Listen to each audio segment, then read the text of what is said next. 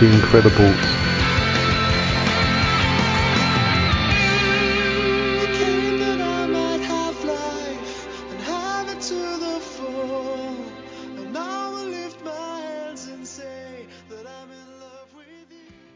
My name is Graham. I am from the United Kingdom.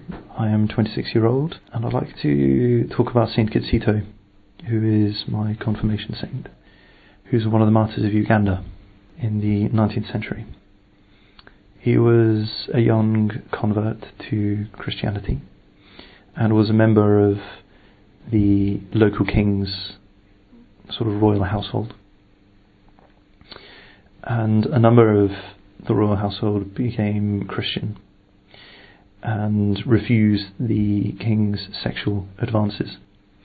And for that, and for becoming Christian, they were put to death in incredibly painful and violent ways.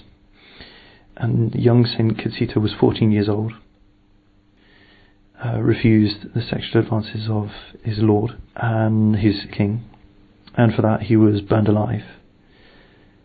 And as he was being led out to be executed, he was chatting and talking and laughing with those people who were around him. And I think he is a saint, especially for our time. With all the problems with marriage and with uh, sexual immorality and with abuse in all sorts of areas of the world, especially in Holy Mother Church. I think he's a real incredible witness to purity and to joy. And I think we could all seek his intercession. Especially when we read about things in the news or when we hear about people who struggle with same sex attraction or when we are fearful of being persecuted for the faith or fearful of what people would say if we tried to live a chaste life.